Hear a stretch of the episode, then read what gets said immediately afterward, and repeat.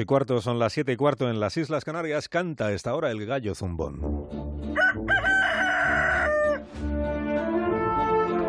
Hoy con Antonio Lucas. Buenos días, Antonio.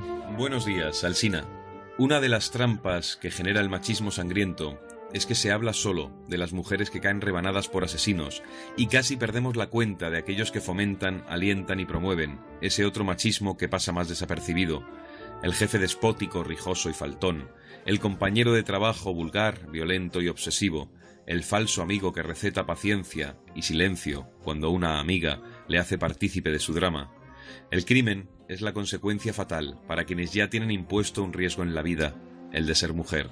Hay que hablar de ellos, señalarlos, denunciarlos, ponerles el foco encima, a los que contemplan a la mujer como reina del hogar, a los que echan el candado a la libertad de la otra, a los que fomentan el odio contra aquellas y aquellos que luchan como panteras por su dignidad, a los que no dejan paso, a los que desprecian a quienes no están dispuestas a claudicar en sus derechos, a los que educan rebajando la educación al nosotros, masculino y plural. Hace tiempo que es hora de mirarlos a ellos, de avergonzarlos, hora de hacerles saber que aquí ya no caben. Si no se actúa, antes o después terminarán destrozando a la mujer que tengan al lado, solo porque no acepta ese código testicular del mando yo solo porque pide ser libre. Hay una violencia que va más allá del terrorismo y es esta de machacar mujeres, que viene desde el neolítico. La costumbre de algunos hombres de dominar a su antojo genera una realidad deformada. Detrás de cada macho a destajo hay un frustrado, un taimado, un ser convencido de poder justificar su complejo golpeando.